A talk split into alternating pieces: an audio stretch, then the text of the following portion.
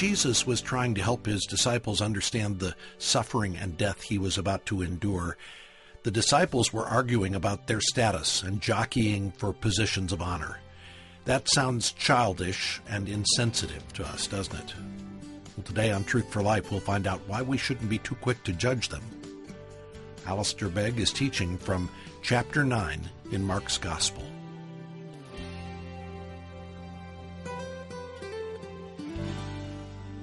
Well, if your Bible is open at chapter 9, uh, you're looking down at the section that begins at verse 30. We're looking at the three occasions recorded for us by Mark in which Jesus predicts his passion. We began last time in chapter 8 and verse 31 and noted that on that occasion, uh, the teaching of Jesus concerning his suffering and death and resurrection uh, then uh, produced what we referred to as an ill conceived rebuke.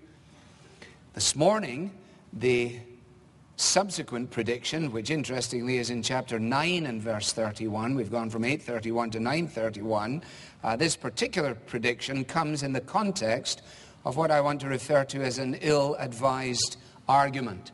An ill advised argument.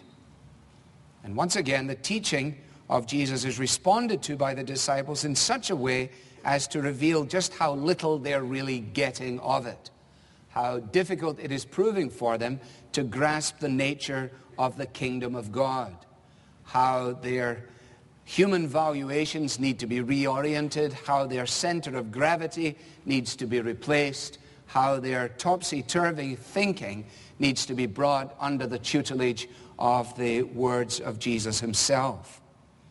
As I studied this passage, I came to the conclusion that we can uh, deal with it, I think, in a way that is understandable and manageable by paying attention to two questions. Uh, one, which is actually an unasked question, or if you like, the question the disciples were afraid to ask. And then, secondly, the question that the disciples were ashamed to answer. So that's really the outline of things. Uh, note number one, afraid to ask. Now you'll notice in verse 30 that Mark tells us that Jesus was concerned for privacy. The Jesus who moved freely among the crowds, the Jesus who was accessible to men and women, far more accessible on many occasions than his own disciples, uh, took time in his own personal life to be away from people so that he could be in communion with his Father. And now as he approaches Jerusalem, as he's turned, as it were, the corner of his earthly ministry, as he has, if you like, crossed the Rubicon on his way to his death and resurrection, it is a very important part of it all that he would have these times privately with his disciples. And so Jesus, we're told in verse 30, did not want anyone to know where they were. Well, you say, why is this? And you don't have to look hard because the answer is he wanted privacy because of his priority. And what was his priority? Well, you'll see there in verse 31. Because he was teaching his disciples. You'll notice he was teaching. It's the in, in the imperfect tense. It's a reminder to us that the class which had begun back in verse 31 of chapter 8 was an ongoing class. And the classroom for these disciples was essentially the journey to Jerusalem. And if the context of the class is marked by privacy, then the content is marked by clarity. And Jesus said to them, verse 31, the Son of Man is going to be betrayed into the hands of men. They will kill him and after three days he will rise. Now, in terms of the English language, of course, it would have been in Aramaic as he spoke it, and then Greek as it was written. In terms of the language, the syntax, the sentence itself, there's nothing difficult about it, is there? And nobody misunderstands the idea of betrayal. It's not difficult to understand getting killed. It may be a little more difficult to figure this notion of rising again after three days, but the problem does not lie in the conveying of the information. And yet you look it down at verse 32. But they did not understand what he meant and were afraid to ask him about it. They just didn't get it. It wasn't, they, it wasn't they couldn't figure out what it means to be betrayed and killed, but they just didn't understand how that could possibly be.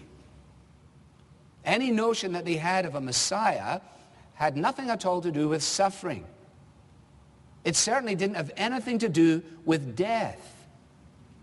It was completely ridiculous. It was preposterous for them to think of someone who was a Messiah suffering betrayal and rejection and then death. And of course, as we'll see in just a moment, they had a real difficulty with this after three days stuff. It's hard to come up with any kind of analogy uh, to register for us the sort of incongruity of the notion. If you're going to be the Messiah, be the Messiah. But don't get yourself betrayed and killed. We want a real Messiah. We don't want a betrayed dead Messiah. That's their mind, you see. Remember what we said last time? We think we're so smart because we know the, we looked behind the crossword puzzle and saw the answers. They only had the, the clues unfolding for them. And Mark is so honest in giving us this record and points out that they just didn't understand what he meant. And what about this idea of after three days? They will kill him and after three days he will rise. Well, you know enough to know that the Jewish mind lived in the expectation of the resurrection. At least the Pharisees in their teaching taught it. The Sadducees didn't. And so in the mind of the Jew, there was the expectation at the end of the present age of some resurrection. These disciples had a concept of resurrection at the end of the age, but they had no concept, no expectation of someone who would rise from the dead while the present age continued. If your Bible is open at chapter 9, you can look at verse 10. After the transfiguration, we noted it last time, they kept the matter to themselves, discussing what, quotes, rising from the dead meant. Keep this in mind, incidentally, when you, when you meet the, the customary skepticism as Easter comes around. Time Magazine and Newsweek, they'll all be there again. There'll be some heading somewhere that has to do with is the resurrection a myth or whatever it is. And the idea will be promulgated again that these disciples were prepackaged and were ready to believe this notion because of this and that and the next thing. You'll be able to say, well, funnily enough, they weren't. And the reason you'll be able to say so is because you've been reading your Bible. And when you read your Bible, you discover that they had no concept of a resurrection of Jesus of Nazareth. And that explains why it was that the disciples, on, the, on receiving the news from the women when they came back from the tomb, said to the women, frankly, your words are absolute nonsense. If they'd been expecting a resurrection, they'd have said, oh, that's the resurrection, of course. That's what he said. After three days, he'd rise again. Yeah, we knew that. Oh, we knew that. Yeah.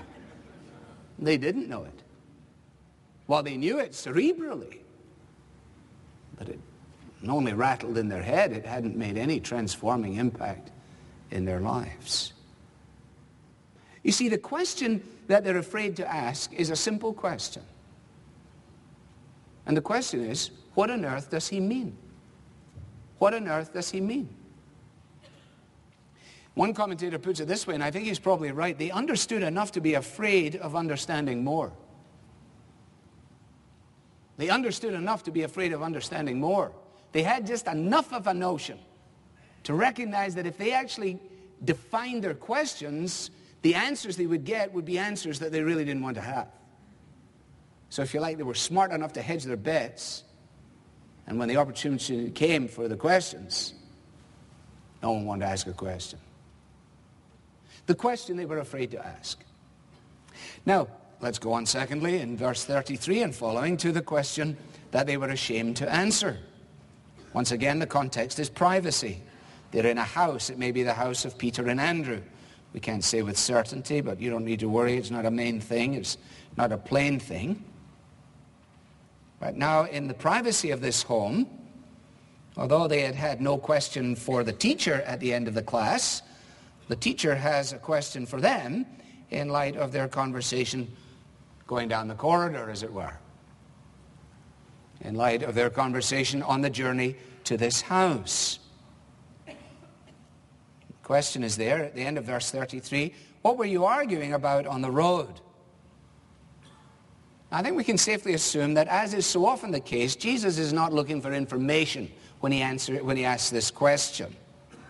He was tuned in enough, he was alert enough, just as a man, to have moved with them on this journey and to be alert to the fact that their conversation with one another, albeit perhaps behind their hands, perhaps when they thought he wasn't listening, was a conversation that had to do with themselves and their status.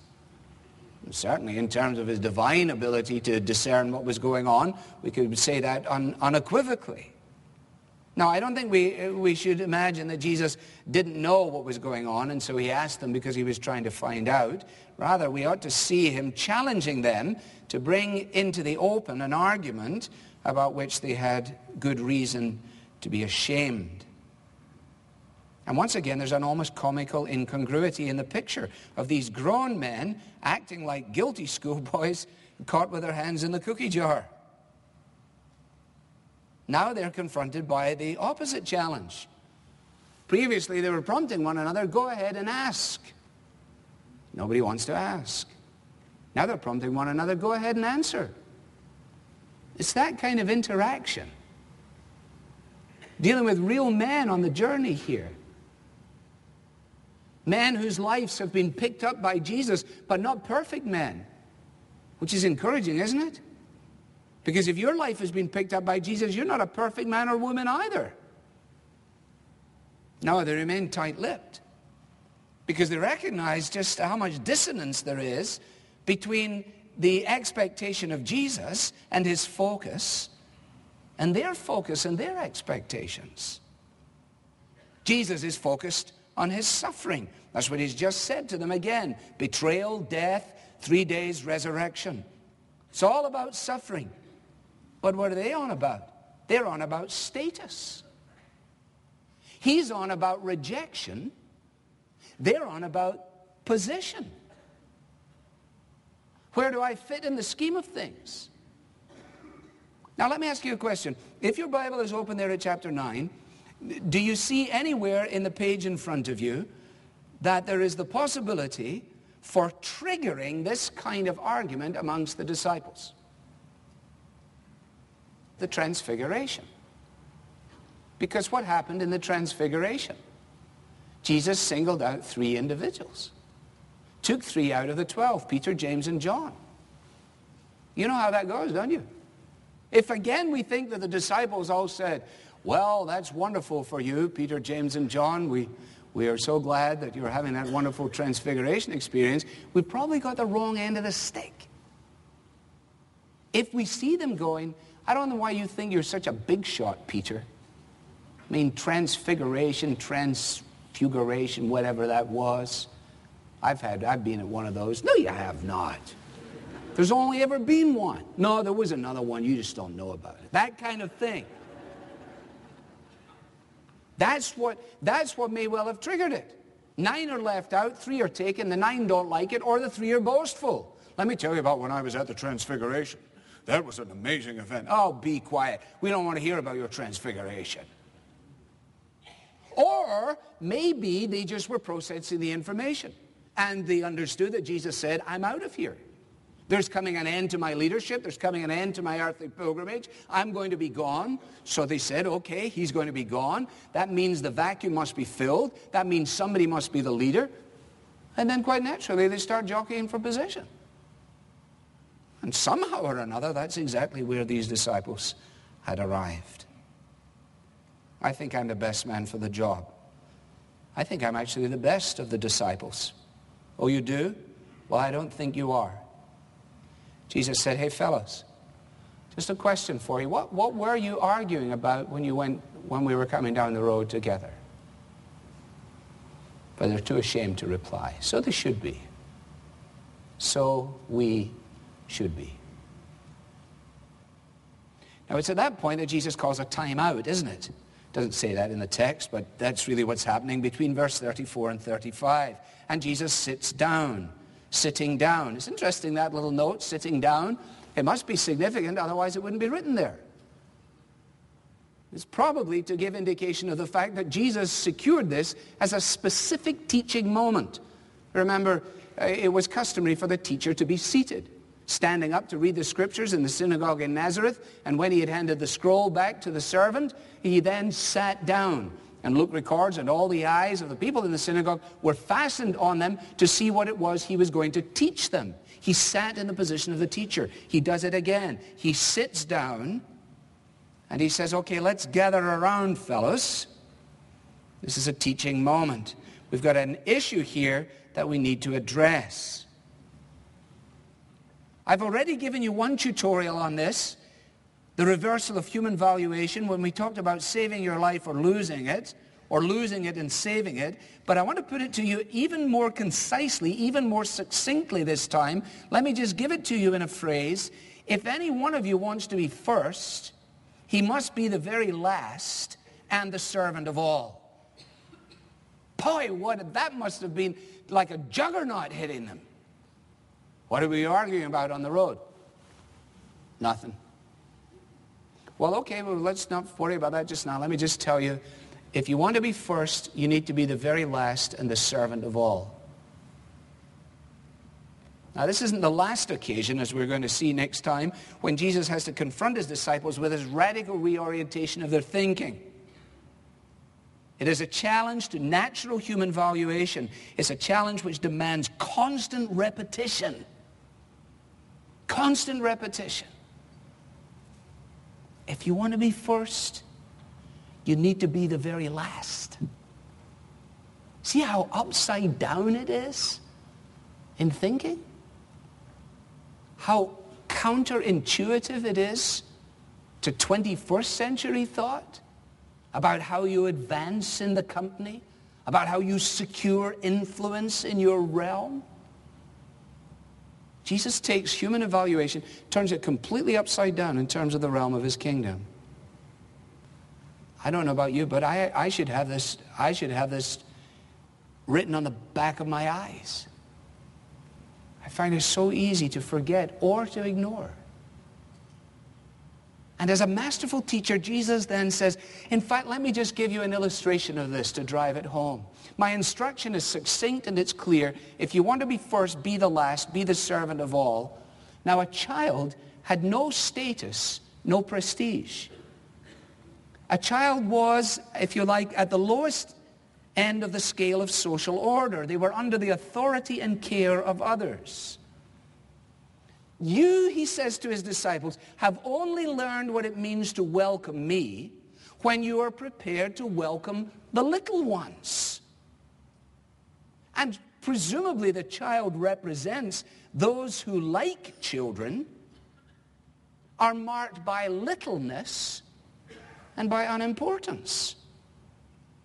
Jesus says to his disciples who are stuck on who's the greatest and who's first and where they're going to be and so on, he says, you'll know that you're grasping this kingdom story when you learn to welcome these. Because when you learn to welcome these, you will be indicative of the fact that you welcome me, and in welcoming me, you are welcoming the Father who sent me. Well, let's just wrap it up with a couple of observations. Observation number one concerning the disciples. Any notion that we might have of the disciples being a united little group, all closely knit, sitting around, holding hands, singing, I love you with the love of the Lord, is flat out challenged by this little incident, isn't it? They, they had Jesus as their captain. They had decided together under God's leading that they were going to follow Jesus, and off they go. They're following Jesus down the road. Jesus says, I'm going up to Jerusalem. I'm going to be betrayed. I'm going to suffer. I'm going to be rejected. I'm going to die. And it, as they come behind, they're going, I am far more significant than you, Philip. I'll tell you that. And just little snippets of conversation. I'll tell you, there's a good reason why you were not at the transfiguration, Thomas. You are useless for transfigurations. Philip, it's questionable whether you should even be in this group. That's the kind of thing that was going on. And this is Jesus' core. Jesus gets them round and he says, how many times am I going to teach this stuff to you? Have I been so long with you and still you do not understand? And the great encouragement is, he sticks with them. And the great encouragement is he sticks with us.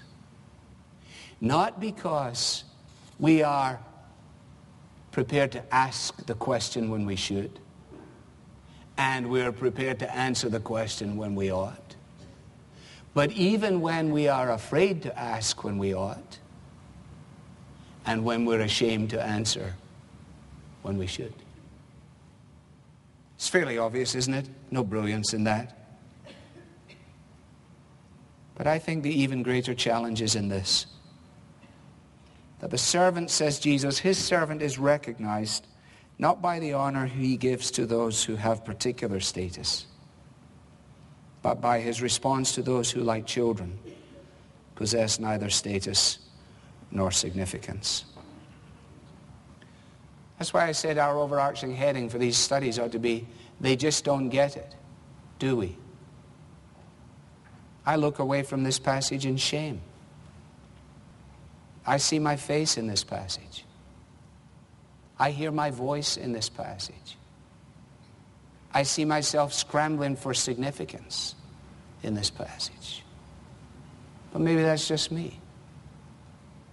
What Jesus says is all about servitude. The pastor has concluded it's all about status.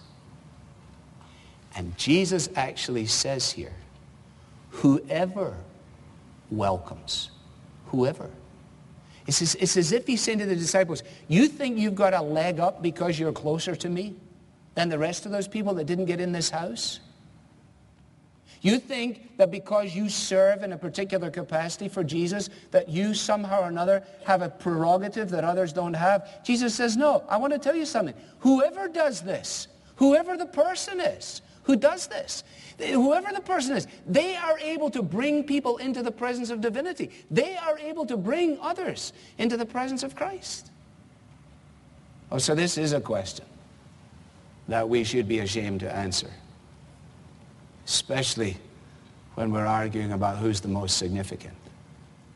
But the other is a question that we should never be afraid to ask. The question of who Jesus is and why he came and what his death meant and what it means that he was raised after three days from the dead. If you have been afraid of asking those questions and would like to consider them even this morning, it would be our privilege to address them with you now or at your convenience. You're listening to Alistair Begg on Truth for Life, and if after today's message you're questioning who Jesus is, why he came, why his death and resurrection matter, I want to recommend to you that you watch a couple of short videos on our website. One is a brief talk by Alistair explaining the gospel. The other is an animated film titled What is the Story of the Bible? You'll find both videos at truthforlife.org slash the story. Now, in today's message, Jesus made it clear that he welcomes children, and he expects us to do the same. So how can we help small children understand God's Word? Well, there's a book we're currently recommending that does a great job of introducing preschool-age children to the idea of God's grace. The book is titled His Grace is Enough. Request your copy of the book His Grace is Enough today when you give a donation online at truthforlife.org slash donate or call us. The number is 888-588-7884. I'm Bob Lepine. In baseball, after three strikes, you're out. Will that be Jesus' response as well?